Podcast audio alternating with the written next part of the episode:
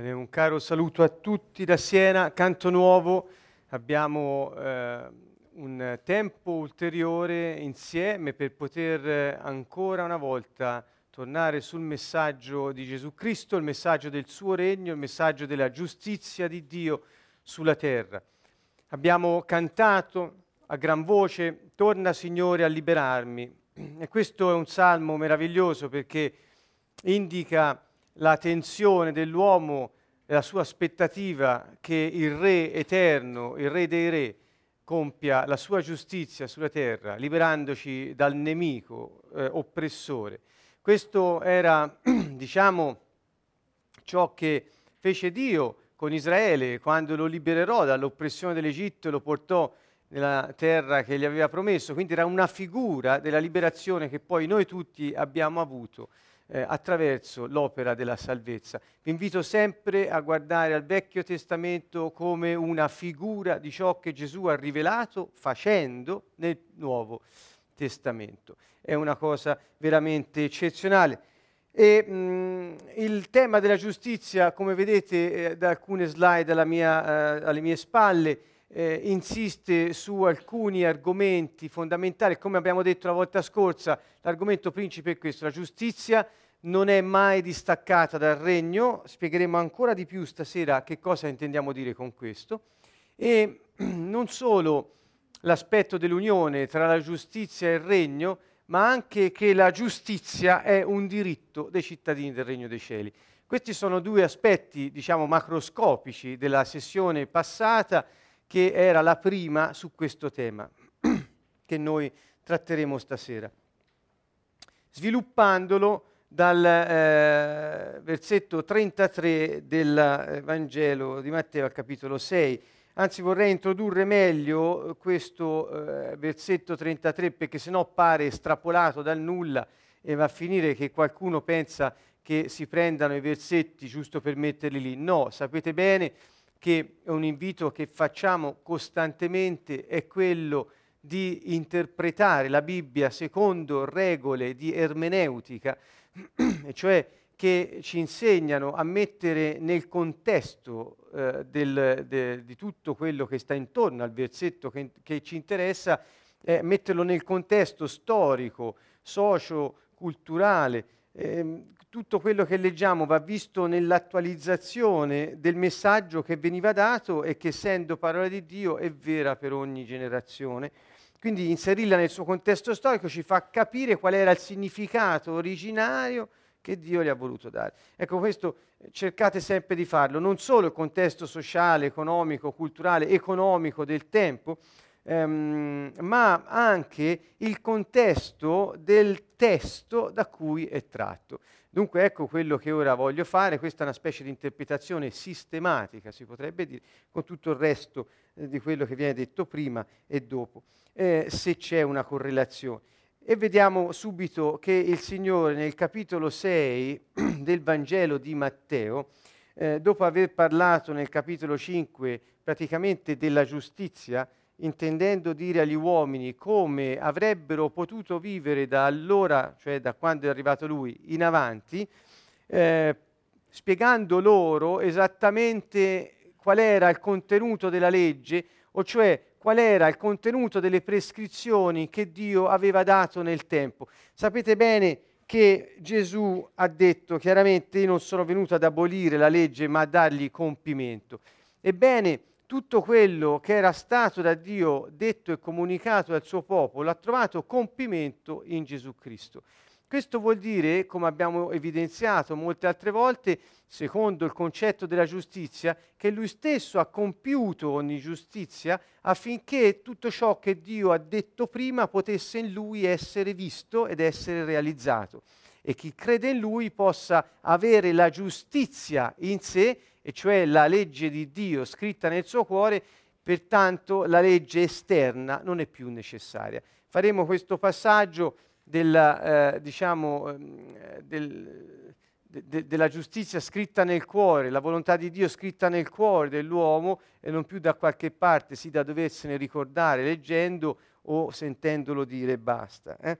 Ehm, cioè è una cosa che viene naturale. Ebbene, nel capitolo sei il Signore insegna a pregare e il Signore poi intende affrontare vari argomenti, specialmente in relazione alle ricchezze, in relazione alle cose, e cioè quelle sicurezze che nella vita ti rendono tranquillo, che procurandoti esse non hai timore di sopravvivere.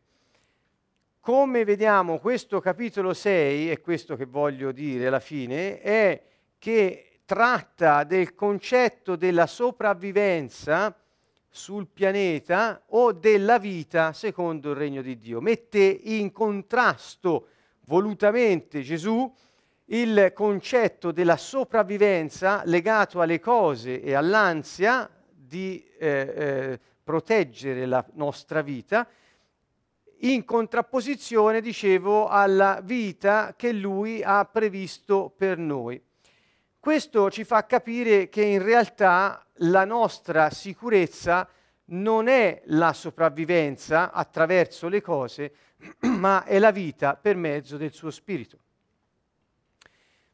Dice qualcuno, può sembrare una cosa teorica. Ebbene, stasera ci concentreremo proprio su questo per capire che invece è una delle cose più pratiche che possiate trovare nel Vangelo. Gesù lo riferisce in particolar modo alle cose.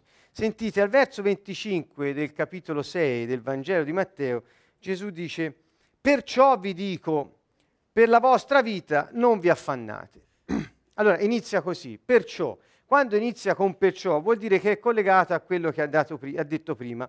E prima Gesù, dopo aver finito di dire che non si devono accumulare tesori sulla terra, bensì in cielo, eh, dove eh, non possono essere distrutti o rubati, eh, per, eh, dice poi anche eh, nessuno può servire a due padroni, odierà l'uno e amerà l'altro, preferirà l'uno e disprezzerà l'altro, non potete servire a Dio e alla ricchezza, in sostanza.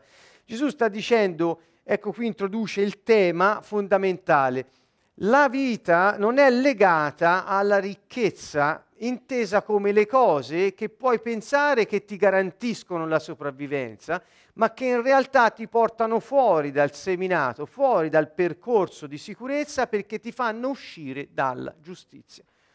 Che vuol dire? Che noi non dobbiamo avere le cose? Assolutamente no, ciò non sarebbe né giusto né vero.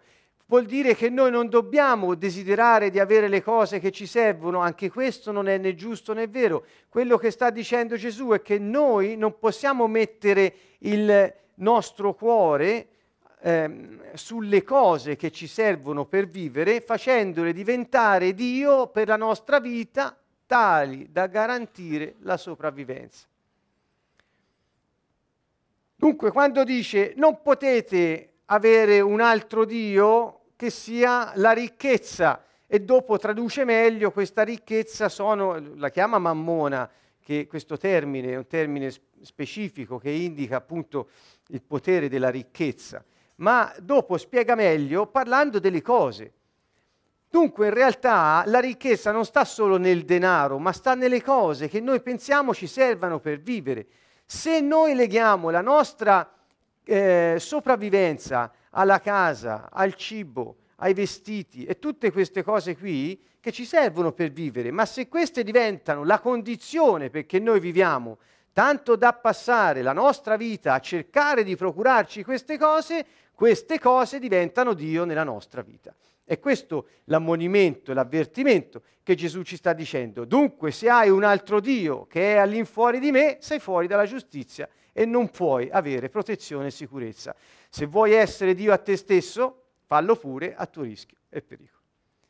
Questo è il concetto fondamentale, molto semplice, ridotto così, è veramente semplice. Se pensiamo a quelle che sono le statistiche e gli studi ehm, principali fatti eh, sulle, sui bisogni primari dell'uomo, ricorderete l'altra volta abbiamo parlato dei bisogni primari dell'uomo, stasera l'affrontiamo ancora più direttamente. Sicuramente il, il, il riparo, quindi l'abitazione, il cibo, eh, i vestiti, eh, sono le cose fondamentali che l'uomo eh, cerca per poter sopravvivere. Questo francamente eh, mi permetto di dire senza nessuna eh, intenzione eh, ostile verso qualcuno che la pensi così, quindi non voglio... Però dico, anche gli animali in fondo fanno così, cercano un riparo, cercano il cibo e cercano di coprirsi, eh, naturalmente non i vestiti, però voglio dire, questi bisogni primari sono la base della sopravvivenza, secondo il ragionare terreno, dove l'ambiente è un qualcosa di ostile che ci sta intorno. Ebbene, Gesù eh, ci invita a vivere a un livello superiore a quello della sopravvivenza, a un livello superiore a quello del pensiero: il mondo è ostile, io dipendo dal mondo, dalle circostanze, dall'ambiente, per cui cercherò in qualche modo di procurarmi ciò che l'ambiente mi fornisce per poter sopravvivere e non soccombere. Ci mette in guardia il Signore contro questo e ci dice: questa è una falsa pista, vi porta fuori dalla giustizia. Guardate bene, quando dice non potete servire a Dio e Mammona nello stesso tempo, l'uno o l'altro, dice: perciò vi dico, siccome questa è l'affermazione di base, non potete servire Dio e la ricchezza, perciò vi dico. E ora spiega, ecco qui è chiarito lo scritto: per la vostra vita non vi affannate di quello che mangerete o berrete, e neanche per il vostro corpo di quello che indosserete. La vita forse non vale più del cibo, il corpo più del vestito? Allora, come inizia? Per la vostra vita non vi affannate a cercare quello che dovete mangiare o quello che berrete. Indica qui che noi possiamo avere questo rischio di considerare il cibo, le bevande e poi Eh, anche il resto, eh, le cose che ci servono, come quelle da cui facciamo dipendere la nostra sopravvivenza. Dice, la, vo- la, la vita non vale forse più del cibo o il corpo più del vestito? Continua, guardate gli uccelli del cielo, non seminano, né mietono, né ammassano nei granai, eppure il Padre vostro celeste li nutre. Non contate voi forse più di loro? Cioè sta dicendo, se è un istinto terreno, animalesco, quello di procurarsi i beni necessari di primaria importanza per poter sopravvivere, non pensi di valere più di un animale? Questo è quello che ho detto prima, ma ora lo troviamo scritto anche qui. Dico, i bisogni primari sono dati dalla necessità di convivere con un ambiente dove ti muovi in un corpo. Per cui se gli uccelli del cielo e le bestie selvatiche sono nutrite senza che loro abbiano appunto da che preoccuparsi di questo, non seminano né mietono, più che preoccuparsi di affannarsi per questo, non ammassano nei granai, eppure il Padre Celeste li nutre, perché voi invece vi affannate? Addirittura ci fa il paragone con la vita naturale, secondo il principio della sopravvivenza, e ci dice: forse se vi affannate, vi preoccupate, cioè se la vostra vita consiste nell'ammassare, seminare, mietere, mettere da parte, eccetera, no che mettere da parte sia male, lo spiegheremo meglio, ma se vi affannate, se la vostra vita è questo, voi forse allora state dicendo che valete meno di un, di un uccello, meno di un animale, meno di chi è nutrito dal Padre senza bisogno che faccia, ci sia bisogno che faccia questo. E ancora... Dice, e chi di voi, per quanto si dia da fare, può aggiungere un'ora sola alla sua vita? Ebbene, cari amici, riflettete su questo argomento. Io vi invito a chiudere gli occhi, a pensare intensamente, preoccuparvi, fare delle fantasie, fate quel che volete e tra tre minuti mi saprete dire se avete potuto allungare la vostra vita di qualche tempo. Non è possibile. Più noi ci affanniamo per allungare la nostra vita, più diciamo che siamo Dio a noi stessi, piuttosto che affidarci a colui che ha creato la vita e ce l'ha data perché la vivessimo, non preoccupandoci di come mantenerla, ma preoccupandoci in senso buono e positivo di compiere la giustizia di Dio che ci ha dato la vita per manifestare il suo scopo sulla terra. Ebbene, e perché vi affannate per il vestito? Chi è di voi che si affanna per i vestiti? Chi in questo modo è in una situazione anche economica non favorevole non, e si affanna per i vestiti? Non vali forse più dei gigli del campo? Cioè, dopo aver fatto il paragone con gli animali, il Signore ci fa il paragone con le piante e dice: vi affannate dei vestiti che dovete mettere addosso, ma osservate come crescono i gigli del campo, non lavorano e non filano. Eppure io vi dico, neanche Salomone con tutta la sua gloria vestiva come uno di loro. Ora, se Dio veste l'erba del campo, che oggi c'è e domani verrà bruciata, non farà assai più di voi, gente di poca fede. Ecco che il Signore introduce il concetto della fede. Quindi, laddove viviamo sulla terra senza fede, siamo costretti, ascoltate, costretti ad affannarsi per la nostra vita, senza poter allungare la nostra vita nemmeno di un minuto.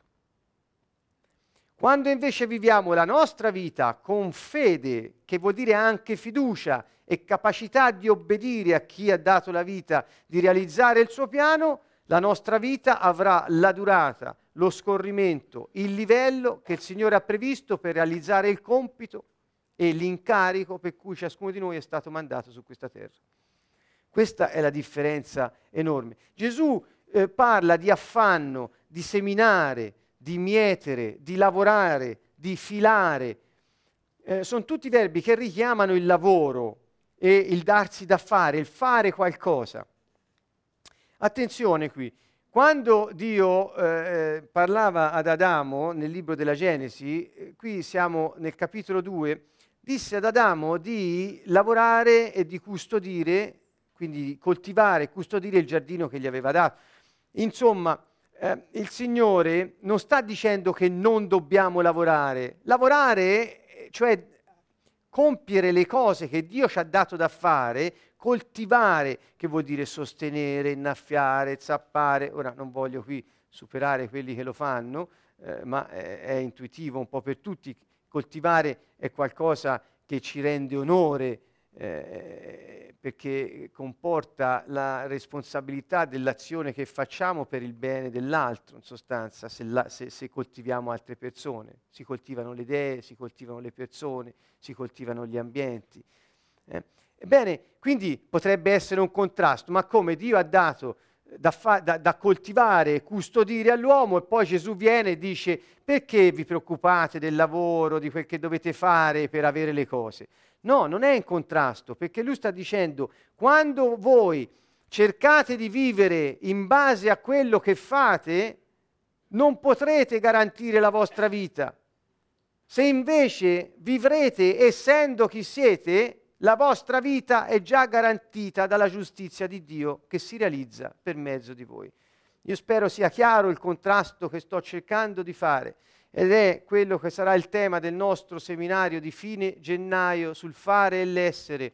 Gesù stesso eh, a un certo punto prese Marta e Maria, queste due sorelle eh, che erano veramente diverse. L'una era una faccendona, doveva sempre, non so, slovacco, Andi, faccendona, come faceva, faceva, faceva. Eh, e l'altra invece eh, se ne stava ai piedi del Signore, godendosi il momento della sua presenza. Ebbene, Gesù ebbe parole dure per Marta e disse: inutile che fai tante cose, non ti accorgi che quello che fai ti verrà tolto. Al contrario, lei che sta godendo della mia presenza, quello che ha non le verrà mai tolto. Dunque pone l'accento sull'essere piuttosto che sul fare. E qui è uguale, non cercare di fare per garantirti la vita, perché se vivrai nella giustizia del Signore, il suo regno è già la garanzia che la tua vita raggiungerà il suo scopo. In questo sta tutta la contrapposizione. Ebbene, stavo parlando della fede. Dice: uomini di poca fede, gente di poca fede, perché vi preoccupate delle cose? Il target dell'uomo non sono le cose, il target dell'uomo non è il fare, il mietere, seminare, filare, eccetera. Questo non è il target, e lo dice chiaramente. Dice: non affannatevi dunque dicendo: che cosa mangeremo? Notate la parola cosa. Che cosa mangeremo? Che cosa berremo? Che cosa indosseremo? Non, non, vi, non state in ansia per queste cose. In Luca dice anche: non state in ansia per la vostra vita. Quindi non vi preoccupate angosciandovi di cosa mangerete, cosa berrete, cosa indosserete. Dice: di tutte queste cose si preoccupano i pagani. cioè coloro che non credono in Dio, perché ha detto gente di poca fede. E dice: il Padre vostro celeste infatti sa che avete bisogno di queste cose. Allora lo ripeto: che cosa mangerete? Che cosa berremo? Che cosa indosseremo? Di tutte queste cose si preoccupano i pagani. Il Padre vostro celeste sa che avete bisogno di queste cose. Cose, cose, cose, cose. Ed ecco qui l'affermazione del nostro, del nostro versetto trentatré. A questo punto arriva la sua affermazione. Capite perché non può essere estrapolato e messo lì così. L'introduzione è chiara. Ed ecco, Gesù dice: cercate prima, per prima cosa, il regno di Dio e la sua giustizia. Tutte queste cose vi saranno messe in mano. Qui vi saranno date in aggiunta eh, da uno studio fatto da me, quindi con tutti i limiti del caso, che però eh, mi soddisfa quel che ho trovato. Cercate voi nei vocabolari in greco, è molto semplice. Eh, non vuol dire sol- vi, vi saranno date in aggiunta in senso stretto, ma vuol dire quasi che ci cadrete dentro andando avanti. E allora il messaggio di Gesù è questo: mentre ti preoccupi delle cose, ti affanni per produrle. E quindi mentre ti affanni per produrle, ti devi guardare dai nemici, devi proteggerle dai nemici e devi cercare di distruggere i nemici prima che loro prendano le cose che servono a te. Mentre cerchi di produrle, pretendi che le cose che ti servono ti vengano date, quindi manipoli gli altri, l'ambiente, tutto quanto, perché tu possa avere le cose che ti servono.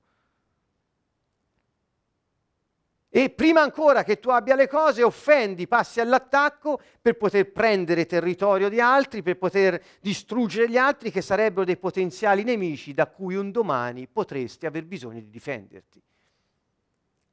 È molto più profondo il ragionamento di Gesù che non il limitarsi a, all'aspetto materialistico delle cose. E cioè Gesù dice: quando la tua attenzione è sulle cose, ti affanni per proteggere, per garantirti la vita, ma sei costretto a difendere, ad offendere, a pretendere dall'ambiente, dal mondo, che invece, secondo il disegno originario del Padre, sei stato creato per dominare. Quindi è un ribaltamento totale del fronte. Ricordo a tutti, chi non l'ha sentito, Genesi uno ventisei, Dio pensò di fare l'uomo al sesto giorno, dopo aver creato tutto, le cose, e disse: ora facciamo l'uomo a nostra immagine, cioè con la nostra natura, e a nostra somiglianza, cioè che funzioni come noi. E disse: domini, cioè regni, abbia regno, questa è la parola, abbia regno, su tutte le cose create, cioè su tutta la terra.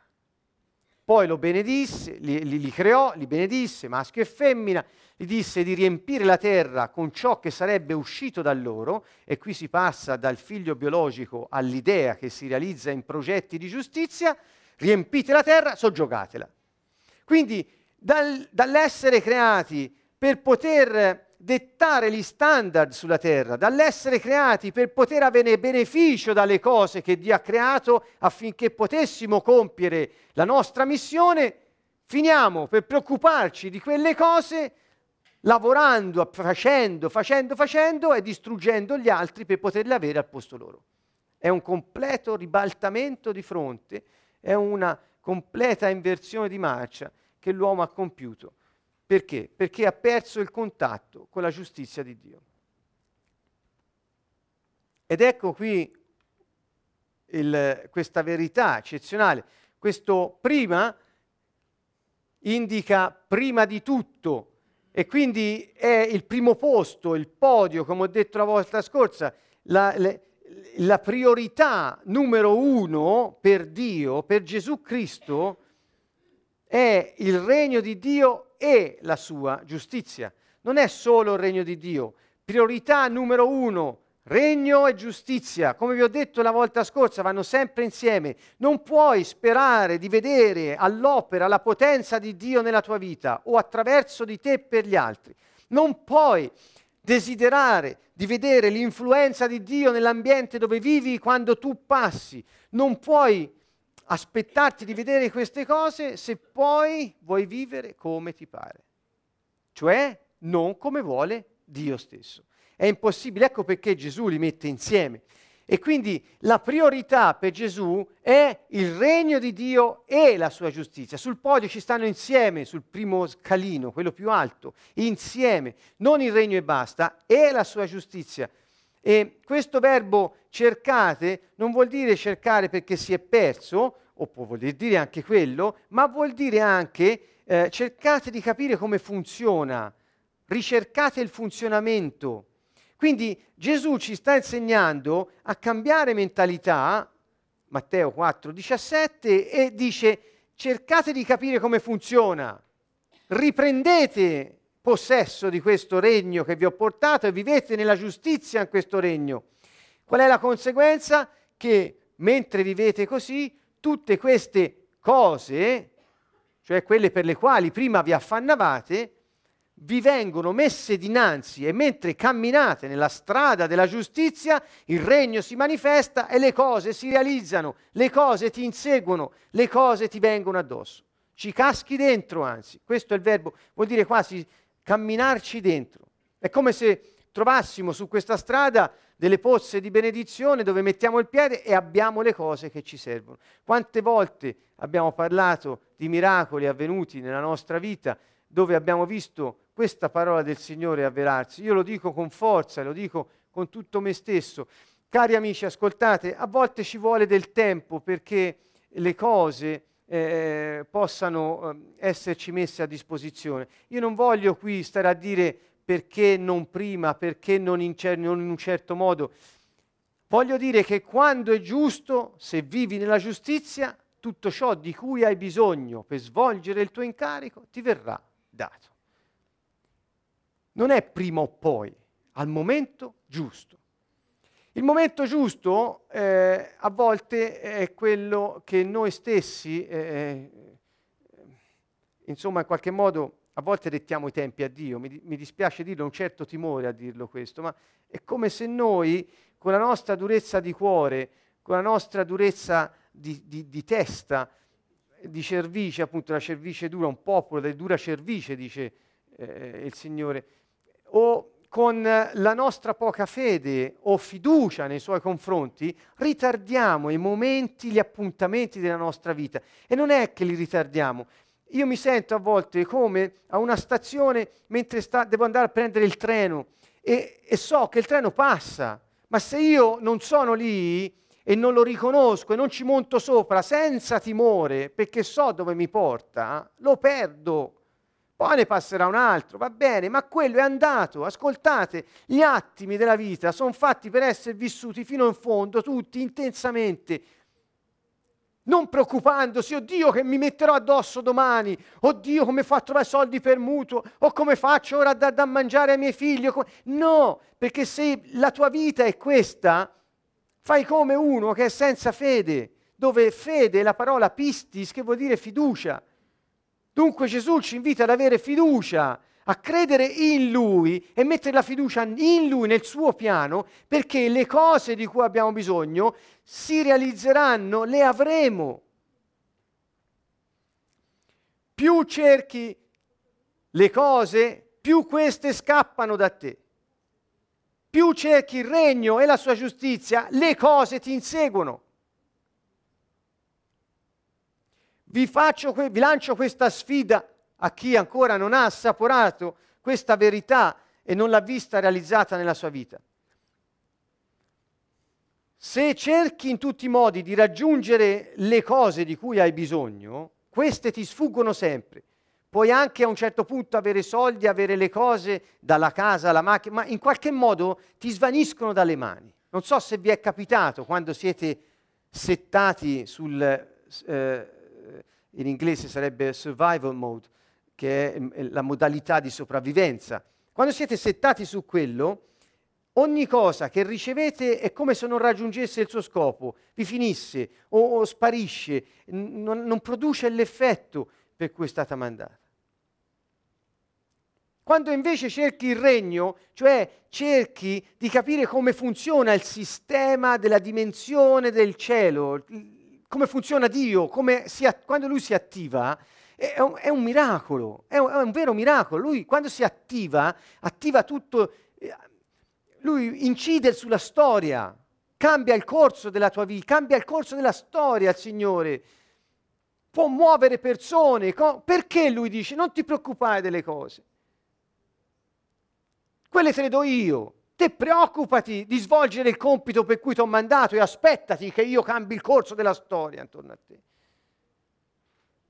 Perché? Perché lui è re e quindi è Signore e quindi è proprietario. Signore vuol dire proprietario, assoluto, sovrano su ogni cosa, su ogni persona, su ogni casa, su ogni cibo, su ogni bevanda, su ogni vestito. È tutto suo. Quindi quando cerchi la sua giustizia, cioè quando vuoi realizzare il suo piano, e hai diritto a farlo perché per quello sei nato, Dio che è proprietario di tutto, da ogni parte del mondo può muovere le cose, dai soldi ai vestiti alle case, e te le mette in mano. Questo è un segreto che quando uno riesce a coglierlo, capisce che la giustizia è veramente la sua corazza. Non fate a spadaccino col diavolo pensando di poterlo impaurire con urla di tutti i tipi. Piuttosto fate la volontà di Dio e Lui fuggirà da voi. La giustizia del Signore è la nostra protezione. Tra, tra le cose che compongono la giustizia del Signore, cioè fare quello che Lui ha detto, c'è anche questo. Gesù ha detto: cacciate i demoni nel mio nome. E quindi è molto semplice. Ma la giustizia di Dio non si risolve in questo. Non è solo questo. La giustizia, questo, questo è, il, è la potenza del suo nome quando lo pronunciamo per comandare alle forze delle tenebre, andatevene. Ma la giustizia è la rettitudine, è vivere retti secondo il disegno di Dio, è vivere retti, è vivere da giusti, e vivere svolgendo il progetto di Dio. Cari amici, ascoltate, se questo non è il vostro target, se questo non è il vostro e il nostro desiderio primario, se non ci alziamo la mattina desiderando di fare quello che Dio dall'eternità ha previsto per noi, saremo sempre alla mercé dell'ambiente, sempre. Perché la sua giustizia non è la nostra priorità. Quindi va pure al lavoro, affaticati, ma per realizzare il piano di Dio, non la tua sopravvivenza. Perché, ahimè, se sei Dio a te stesso, povero te stesso. Ecco qui il messaggio di Gesù, la giustizia. Quando sei nella giustizia sei protetto. Quanti di noi delle volte hanno sperimentato una vita fuori dalla giustizia? Guardate, è molto facile, non occorre essere contro Dio, eh? Basta impaurirsi e diventare Dio a noi stessi. E cioè io mi garantisco da vivere, io sono l'artefice delle poche cose che ho, metto la fiducia in me stesso senza Dio e mi lascio prendere dall'affanno e dall'ansia quotidiana invece che cercare di realizzare il suo piano e che il suo regno avanzi. È molto facile. La giustizia è la nostra protezione. Vi sto dicendo una cosa per molti nuova, la giustizia è la nostra protezione. Ascoltate, c'è un passo dove Paolo stesso dice che la legge è fatta per la trasgressione. Ora, questo è un concetto per qualcuno può essere difficile, io spero di no, è molto semplice. Perché c'è l'articolo seicentoventicinque del, ecco qui ho cambiato, del Codice Penale italiano che dice che non si, che, insomma, non si deve rubare? E, e, e dice se uno ruba va in galera da uno a cinque anni, insomma, l'incirca dice così. E perché c'è questa legge? Perché c'è chi ruba. Se non ci fosse chi ruba, ci sarebbe quella legge? Ecco perché Gesù viene, ha dato compimento a tutta la legge e ha detto: ora io vi do il mio spirito, voi siete in grado di poter mettere in, in, in atto tutta la legge, per cui non c'è bisogno della legge. Spero che capiate questo. La legge è fatta per la trasgressione. Se vivi nella giustizia, addirittura la legge non è più necessaria, perché la metti in pratica perché è naturale, è un tuo diritto. Ti puoi permettere di essere giusto, senza bisogno che un articolo del Codice Penale ti minacci la sanzione per richiamarti al dovere. Perché, cari amici, il potere non sta Eh, la responsabilità, scusatemi, non sta nel dovere, ma è nel potere. Schiacciate il bottone, avanti, schiacciate il bottone della mente, cambiate ora canale. La responsabilità di ciò che facciamo, di ciò che diciamo, non sta nel dover fare quello che stiamo facendo, dicendo, ma sta nel potere che abbiamo di fare e dire quello che Dio ci ha dato da fare e da dire. Cambia mentalità. Non è il dovere la fonte della responsabilità, ma il potere. Non il potere sugli altri, la capacità di essere come Dio ci ha fatti, il potere di poter decidere da noi, senza doverci conformare alle opinioni degli altri sulla nostra vita. La giustizia comincia qui. Sei giusto, sei retto con te stesso, oppure compiaci la gente, oppure vivi per far piacere agli altri e passi la tua vita a cercare di accontentare gli altri per essere accettato. Stai calpestando te stesso, stai abusando di te stesso o no? Da qui inizia la giustizia.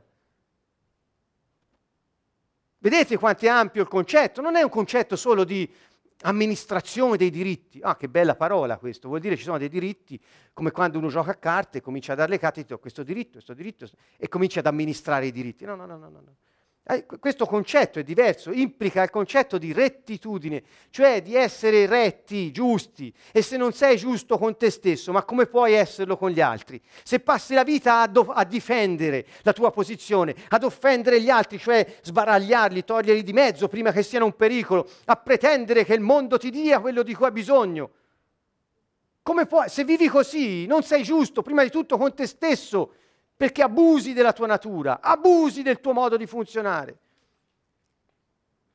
E l'inganno è che ti dicono che siccome hai un dovere di comportarti in un certo modo, dovere, sei responsabile di quello che fai. Questa è proprio una, una, um, un, un, un'illusione. Sei responsabile in base al potere che hai, non al dovere che ti mettono addosso. Dunque, ecco, è un'altra cosa che voglio dire. Prima, priorità. Quando vi chiederanno da stasera in avanti qual era la priorità di Gesù? Oppure, qual è la priorità dell'uomo secondo Gesù? Non potete aver dubbio. Cercare il regno di Dio e la giustizia di Dio. Questa è la priorità. Qualcuno può pensare, non voglio tornare alla solita questione della religione, ma purtroppo quello è un pungolo che eh, l'uomo ha costruito eh, per mantenere in piedi una macchina artificiale che garantisce la, super- la sopravvivenza. Capite? La religione sostituisce la corazza della giustizia. Forse stasera qualcuno capirà qualcosa di più, penso. La religione è una macchina artificiale esterna che sostituisce la corazza della giustizia. Per cui ti giustifichi e dici sono retto e giusto perché osservo le imposizioni religiose. Osse- faccio il mio dovere di buon cristiano. Parla cristiani, eh? Non... Poi si potrebbe andare molto più in là, ma io rimango in quest'ambito perché ce n'è, eh, insomma, per tutti i gusti. Allora, in quanto ho fatto il mio dovere, sono stato responsabile, pertanto ho diritto. No. Perché il nostro dovere non è quello di, il nostro, scusate, la nostra vita non è quello di dover fare qualcosa secondo i precetti degli uomini, ma è poter essere chi siamo secondo il piano di Dio. Completamente opposto. Completamente. La giustizia è la nostra garanzia, priorità. Cari amici, sfruttate il concetto di Gesù. Gesù viene e dice, fermi tutti, la vostra vita è un, un, una confusione terribile. Avete scambiato il giorno per la notte, come bambini che dormono di giorno e tengono tutti svegli la notte, loro stessi per primi. Perché hanno scambiato? Perché si preoccupano del fare, si preoccupano delle cose, ma non sono chi sono e non possono trovare in Dio la fonte della loro eh, esistenza. E dunque hanno scambiato le cose. E Gesù viene e dice, in questa confusione mettiamo ordine, facciamo subito questo, fissiamo le priorità. Priorità. Quali sono le priorità nella nostra vita? Questa è la domanda di stasera. Qual è la tua priorità? Quando ti svegli la mattina, qual è la prima cosa a cui pensi? Quando la, durante il giorno vivi, qual è la prima cosa a cui dai precedenza rispetto alle altre? Perché se non hai priorità, vivi solo nel compromesso. Quando la tua priorità è chiara per te, è chiara anche per gli altri. Quando rispetti le tue priorità, gli altri rispettano te. Quindi questo è un buon consiglio. Ogni giorno datti delle priorità. Non venir meno alla giustizia. Prenditi cura di te stesso. Prenditi cura delle relazioni che hai con gli altri. Non fare, fare, fare. Non cercare cose. Non ammassare cose, non dare cose. Non sono quelle che garantiscono. Prenditi cura di quello che Dio ti ha dato. Coltivalo e custodiscilo. Fa avanzare il regno dei cieli. Preoccupati di essere retto e di svolgere il piano che il Signore ha messo in te.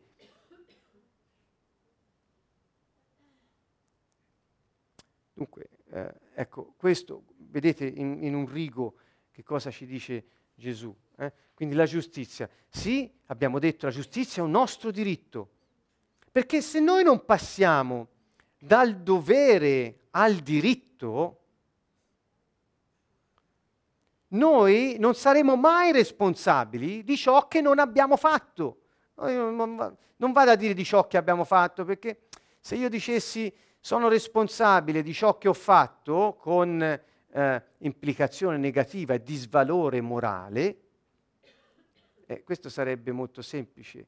Io vi sto dicendo che se Dio ha previsto che io nella vita dovevo fare una certa cosa e mi aveva dato tutti i doni, i talenti per farlo, la passione per farlo, l'intelligenza per farlo, uno spirito per essere guidato e diretto per realizzare il suo piano, e io non lo faccio, non parlo di disvalori morali qui, parlo di una vita realizzata.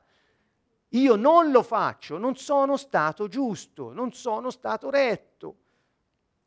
Se io sto in un posto con altri e tutto il giorno non perdono, offendo, critico, maledico, parlo male di tutto e di tutti, non posso poi pretendere che le cose vadano come avrei voluto io, perché non sono nella giustizia. Cioè, bisogna un po' capirsi. Qui la gente da una parte non realizza ciò per cui è nato. Perché? Perché si fa confondere, devo, de, de, devo avere i soldi per fare questo, devo fare questo, devo fare questo, e non fa quello per cui è nato. E in più, e in più, dovunque è, è borbotta, è critica, e si lamenta, e questo mondo è infame, e quella persona non la sopporta, e questo lo odio, e quello fa così, e, bah bah bah bah bah bah bah, e quindi questo non vive nella giustizia. Essere retti dunque vuol dire fare ciò per cui siamo nati e comportarsi facendo ciò che Gesù ha detto di fare. È mo- molto semplice, che poi è la stessa cosa. Quando sei nella giustizia sei protetto. Mi spiego. Ho qualche minuto ancora. Questa storiella l'abbiamo, l'ho raccontata altre volte, ve la ripropongo, perché si capisce bene l'essenza.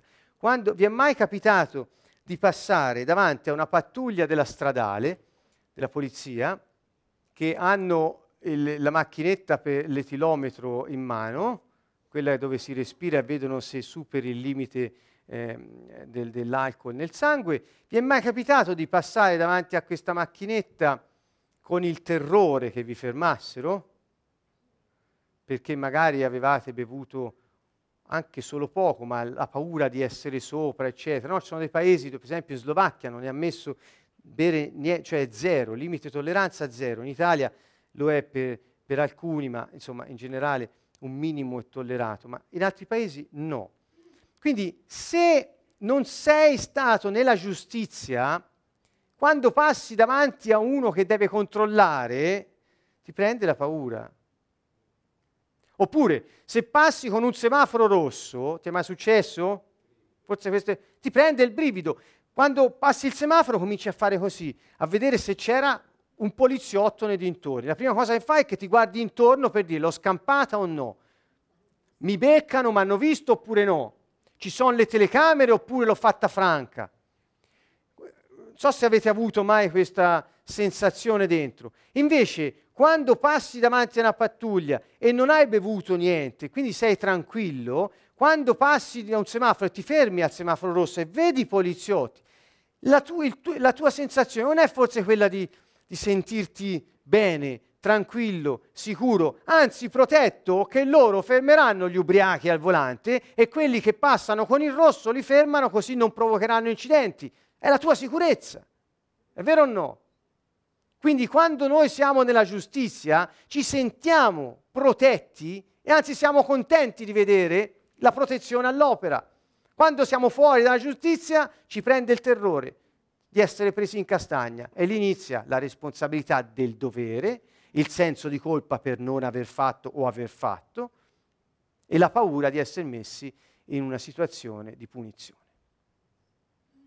Quindi il problema non è la punizione, il problema non è eh, il terrore, il problema è la giustizia. Se l'uomo vive retto, nell'amore non c'è paura. Lo disse Giovanni, nell'amore non c'è timore, nell'amore non c'è paura. Eh, Dio è amore. E Paolo dice, Gesù Cristo, Gesù si è fatto nostra giustizia. Quindi, voglio dire, l'espressione dell'amore è la giustizia, perché è Dio stesso che realizza sulla terra il suo scopo, attraverso gli uomini retti che vivono nella giustizia. Dunque, volete che tutti i diritti che Dio ci ha dato come cittadini del suo regno vengano realizzati nella nostra vita? Volete che il compito... Il, il piano di Dio per la nostra vita si realizzi? Quello per cui siamo nati lo vediamo realizzato? Lo volete? Io sì. Bene, vivete, viviamo nella giustizia. Quella è la garanzia. Fuori di lì, Dio dice, siete come i pagani. E cioè, avrete quello che potete procurarvi da soli. Conclude così, lo voglio finire, perché dice, non affannatevi dunque per il domani, perché il domani avrà già le sue inquietudini. A ciascun giorno basta la sua pena. Questa è una parola che ci aiuta a capire che ogni istante va vissuto nella sua pienezza, nella sua interezza, con la fiducia in Dio che realizza il suo piano. E il suo regno che si espande, la sua influenza sovrana nella nostra vita. Quando io mi ricordo una volta iniziai a parlare del regno di Dio ad un amico che è un, diciamo, non credente e anche era in una situazione di grave difficoltà, iniziai a dirgli, guarda, non ti preoccupare di, di, di, di quello che ti serve per poter vivere, non ti preoccupare di realizzare certe cose materiali per poterti garantire il domani. Ascolta, c'è un altro sistema, c'è un altro regno, che non è l'ambiente nel quale vivono gli altri che non credono.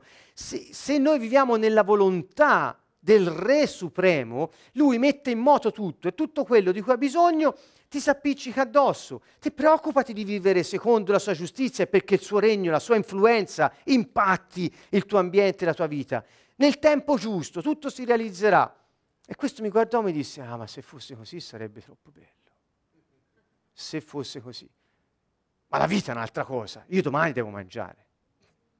Questa fu la conclusione ovvia che diciamo il novantanove per cento di, purtroppo dei cristiani, non parlo di chi non è cristiano, di quelli che si dicono cristiani, dicono. E questa è una tragedia. Eh. Dunque, noi siamo qui, e ci sono qui io, ci sono altre persone qui che lo sanno e l'hanno sperimentato, e forse anche di là dallo schermo. Questo che dice Gesù è successo nella mia vita. Succede tutti i giorni e Dio inizia muovendo delle eh, com- come un puzzle, mette insieme i pezzi, perché è proprietario di tutti i pezzi, li mette insieme uno dopo l'altro e ti prepara con il tempo, se sei duro ti dà occasioni per cambiare e lui mette insieme tutti i pezzi e alla fine il disegno si compie. Questa è la meraviglia che fa il Signore. Non vi preoccupate, quante volte i soldi di cui avevo bisogno sono arrivati all'ultimo momento. Ma non sono stato a preoccuparmi e ad affannarmi. Ho avuto fiducia in Lui, ho continuato a fare quello che avevo da fare normalmente, cercando il suo regno. Questo lo dico a testimonianza, soltanto in relazione alle cose. Potrei parlare di molte altre, ma ora non è il momento. Dunque, um, eh, ci sono altre parole delle che sono citate nel Vangelo di Matteo. Devo andare avanti e chiudere, voglio citare l'ultima parola, quella di Paolo. Ecco, eh, su questa ne parleremo l'altra volta allora. Ehm... La giustizia. Salmo settantadue. Dio dà al re il tuo giudizio. Voglio leggere questo salmo.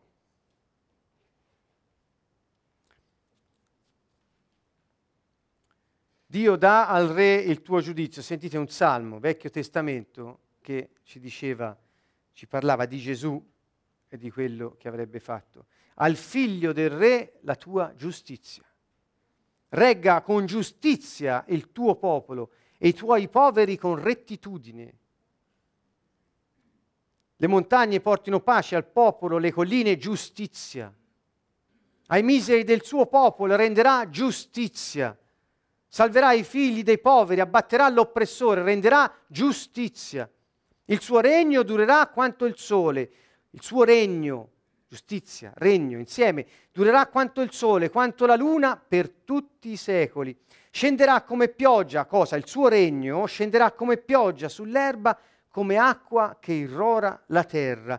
Nei suoi giorni fiorirà la giustizia e abbonderà la pace, pace e giustizia, finché non si spenga la luna. Dominerà da mare a mare, da fiume fino a confini della terra. A lui si piegheranno gli abitanti del deserto, lambiranno la polvere i suoi nemici. Verso undici. A lui tutti i re si prostreranno. Questo prostreranno è la parola Barak, lo benediranno tutti i re.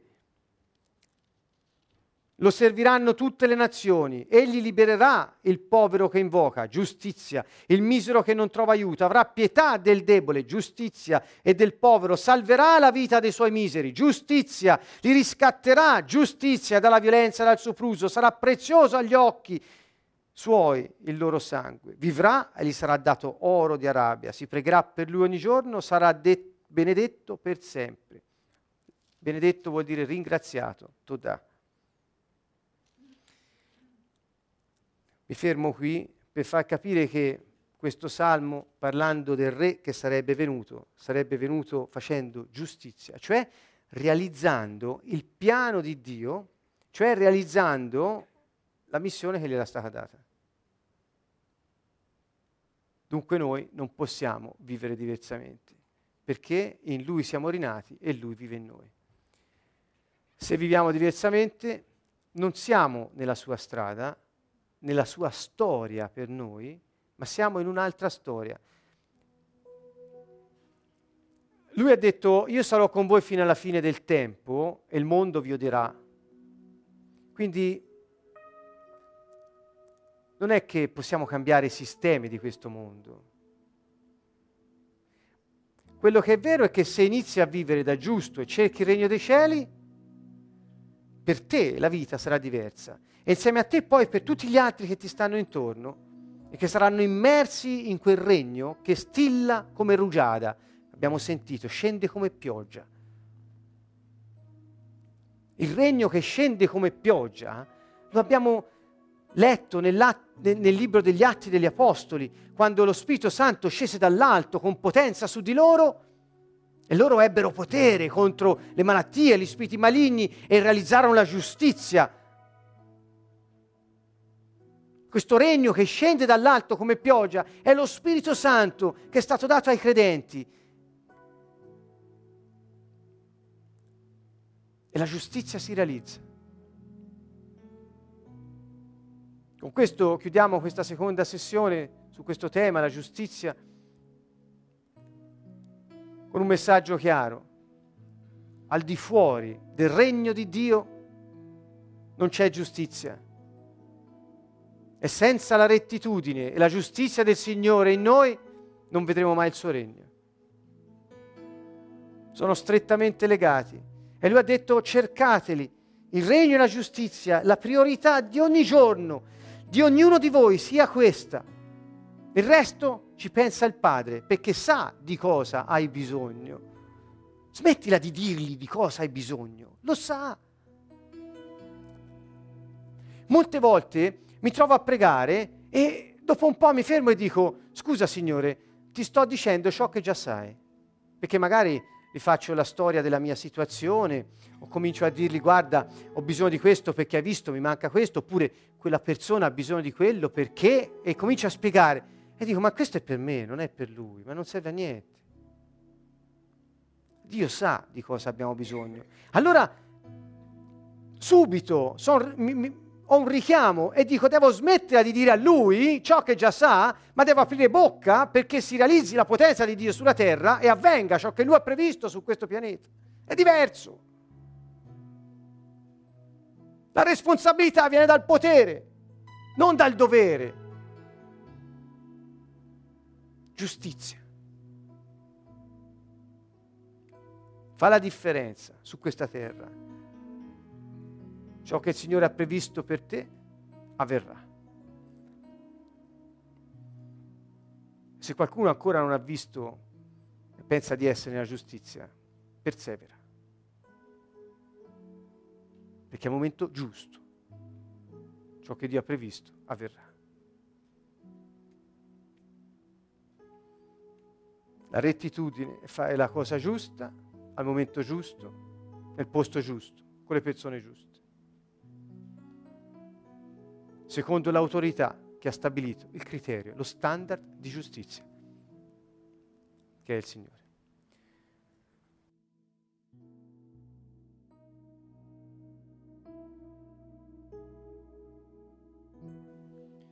Tutto ciò che a me serve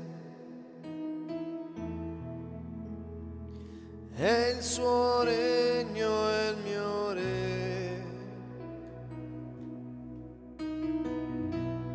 e la sua giustizia, dopo avrò tutto. Amen. Il Signore ci insegna di cantare a Lui con tutto il nostro cuore, con tutte le nostre forze, di pregare spirito, anima e corpo.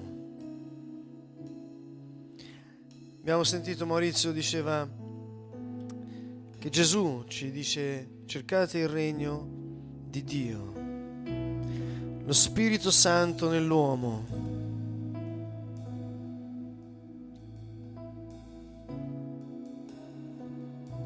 Se noi non siamo autentici, cioè se non siamo ciò che siamo, come possiamo manifestare la sua giustizia? Come possiamo trovare il regno di Dio? La buona notizia è questa: Dio è venuto nell'uomo e Gesù ce l'ha fatto vedere. La buona notizia è che Dio ha scelto il suo luogo, la sua dimora, dove mettere la sua potenza, le sue idee, la sua forza. È nel nostro spirito, nello spirito dell'uomo. Dio ha scelto la sua casa e sei te.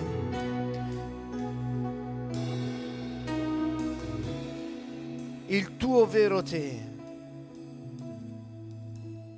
Ancora una volta ti invito a vedere chi sei nel tuo profondo, le tue qualità.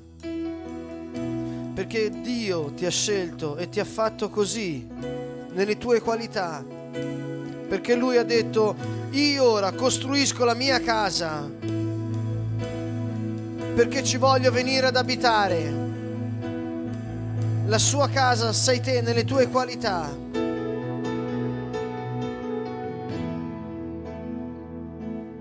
Cercate il regno. Siete voi stessi pieni di Dio. Perché Dio è venuto ad abitare nell'uomo.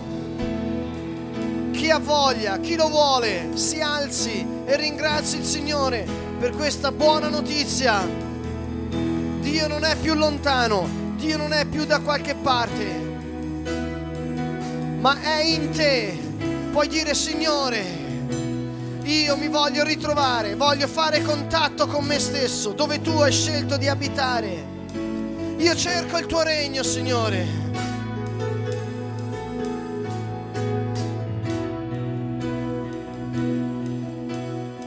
Con tutto il tuo cuore. con sincerità, perché se noi non siamo autentici non vedremo mai il regno di Dio. Beati i puri di cuore, perché vedranno Dio. Beati puri di cuore, perché vedranno Dio. Beati puri di cuore, perché vedranno Dio. Sì, di sì al Signore.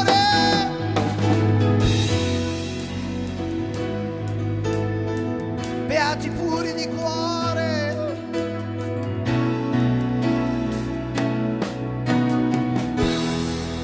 Tutto ciò che a me serve è il tuo regno e il mio re, e la sua giustizia. Avrò tutto a me. Quando diciamo canta con tutto il cuore, vuol dire con tutto te stesso, metti tutti i tuoi sentimenti, tutta la tua forza vitale, tutto quello che sei in ogni parola, perché sai che Dio, Dio che è giusto, ti ascolta e sa di cosa hai bisogno, ma vuole avere intimità con te. Manifesta i tuoi sentimenti, le tue emozioni a Dio, esprimiti con tutto il tuo cuore, con la tua voce, perché Lui, Lui ti cerca. Tutto ciò che a me serve è il tuo regno e il mio re, e la sua giustizia. Dopo avrò tutto a me. Tutto ciò che a me serve è il suo regno e il mio re, e la sua giustizia. Dopo avrò tutto a me. Tutto ciò che a me serve, gridalo. Tutto ciò che a me serve è il suo regno e il mio re, e la sua giustizia. Dopo avrò tutto a me. Dopo avrò tutto a me. Dopo avrò tutto a me. Ancora una volta, con tutto il cuore, gridalo a Lui. Tutto ciò che a me serve è il suo regno e il mio re, e la sua giustizia. Dopo avrò tutto a me. Dopo avrò tutto a me. Dopo avrò tutto a me. Dopo avrò tutto a me. Alleluia. Dopo avrò tutto a me. Yeshua. Dopo avrò tutto a me.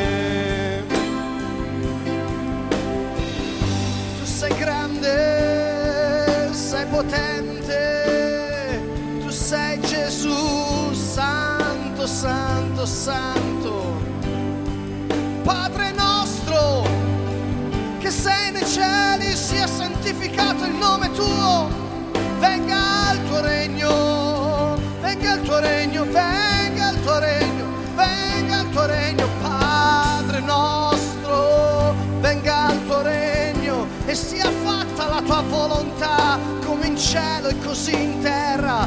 Dacci oggi il nostro pane quotidiano, dacci oggi il nostro pane, dacci oggi il nostro pane quotidiano. Padre nostro, non permettere che cadiamo, non permettere che cadiamo nelle contese.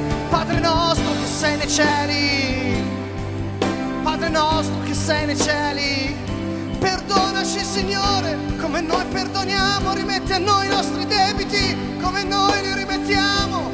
Alleluia, alleluia, Dio ci ha fatti liberi, alleluia, alleluia. Ma liberaci, liberaci Signore dal malvagio, liberaci, liberaci Signore. Tu sei la mia liberazione, tu sei la mia liberazione, tu sei la mia liberazione, Yeshua. Tutto ciò che a me serve è il tuo regno e il mio re e la sua giustizia. Avrò tutto, amen. Dopo avrò tutto, amen. Dopo avrò tutto, amen. Alleluia. Possiamo applaudire, Signore. Ringraziare il Signore con tutto il cuore.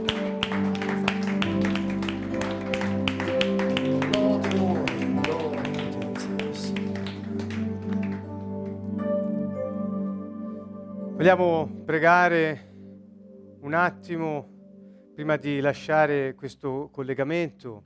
Noi qui poi continueremo a farlo, anche voi spero a casa, con una dichiarazione di intenti.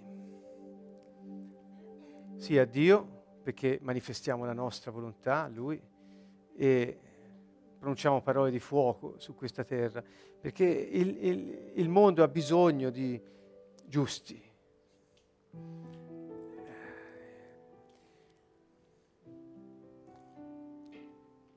Abbiamo capito questo stasera. Non so se è passato. Quando non vivi nella giustizia, ritardi la tua felicità. Fondamentalmente è tutto qui. Dio non può realizzare il suo piano perché glielo sta impedendo. La gente casca nel, nella morale, nel bene e nel male, nel senso di colpa, non della colpa, e lì si fa abbuffate di religione e vive così, come un animale sopravvivendo. No, Dio vuole realizzare per te il meglio. Progetti di pace, non di sventura, Geremia ventinove undici, va bene, possiamo citarlo, sì. Ma quando non siamo retti, questa felicità non possiamo sentirla, viverla. Allora da stasera smettiamo di eh, ragionare come magari ci hanno insegnato nella religione, ma iniziamo a pensare in termini di efficacia. Iniziamo a pensare in termini di cooperazione con lo sviluppo del piano di Dio sulla terra. Iniziamo a pensare per Lui, non al posto suo, ma riguardo a Lui, vuol dire. E ogni volta che possiamo vivere un istante della nostra vita, un istante aggiunto. Il tempo è come l'IVA, è un valore aggiunto. Solo che non è un'imposta, è una benedizione, il tempo. Ma l'uomo lo vive come un problema da strutturare, non come una benedizione. Hai un giorno in più da vivere. Come lo vivi?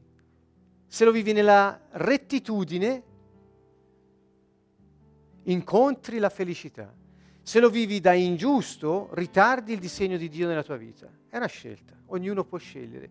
Ecco perché mi dispiace, vi metto davanti a una scelta che non ammette grigio, insomma, eh, o è così o non è così. E quindi, eh, ecco, chi lo vuole allora può scegliere e può dire a Dio ciò che ha scelto e gridarlo in faccia al mondo, perché il mondo sappia che c'è un giusto in più sulla terra, che sta arrivando per cambiarlo. Cambiare la gente intorno. Se la gente vive con gente che vive nella giustizia, finirà per essere influenzato dalla giustizia, finirà per essere toccato dalla giustizia, perché il regno dei cieli è come il lievito, quando lo metti nella pasta poi uh, eh, la riempie tutta, la gonfia, eh, la trasforma. Siamo noi, forza, siate chi siete, iniziate a dire stasera: mi permetto di vivere nella rettitudine, nella giustizia, perché è un mio diritto. Cambiate mentalità, iniziate a dirlo: mi permetto di svolgere il piano di Dio perché è un mio diritto essere felice. Cambiate mentalità. Non sono responsabile perché ho, ho il dovere di fare qualcosa, ma sono responsabile perché posso farlo e dipende da me se si realizza o meno. Cambiate mentalità e aspettatevi che Dio, che è grande, vi ricompensi con la felicità, che Lui è lì pronto a elargire, ma gli uomini ritardano, ritardano, non lo vogliono. Avanti, avanti, alzate le vostre mani tutti quanti, e, e, parlate a Dio e poi rivolgetevi al mondo e diteli: sto arrivando. Da stasera non mi preoccuperò più di difendere la mia posizione, o di distruggere chi può essere un pericolo, o di pretendere che il mondo mi ami. Da stasera ti dico: arrivo, diglielo al mondo, arrivo, sono in arrivo, sono in arrivo, lo so che è una via stretta, lo so che è stretta, ma la via del cielo su di me è larga, è stretta la via sulla terra, ma non dal cielo a te, è larga quella. Ci passano gli angeli sopra e sotto, vanno sopra, sotto. È aperta, è aperta la via, è stretta sulla terra perché il mondo si oppone. Ma diglielo: sto arrivando, sto arrivando. Diglielo in faccia: diavolo, stiamo arrivando, trema e fuggi nel nome di Gesù Cristo. Avanti, avanti, reclama il tuo diritto di essere giusto e di vedere il regno di Dio sulla terra.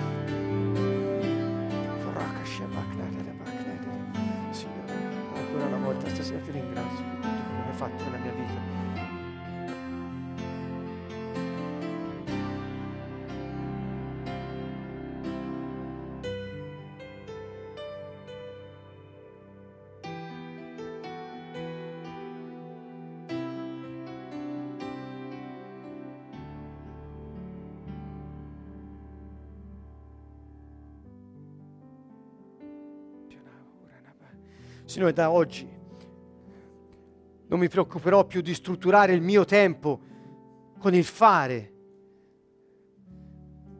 ma vivrò il tempo che mi hai dato individuando le priorità di vita e seguendole fino in fondo. Ti ringrazio, Signore, e ti benedico per quello che stai facendo nella nostra vita.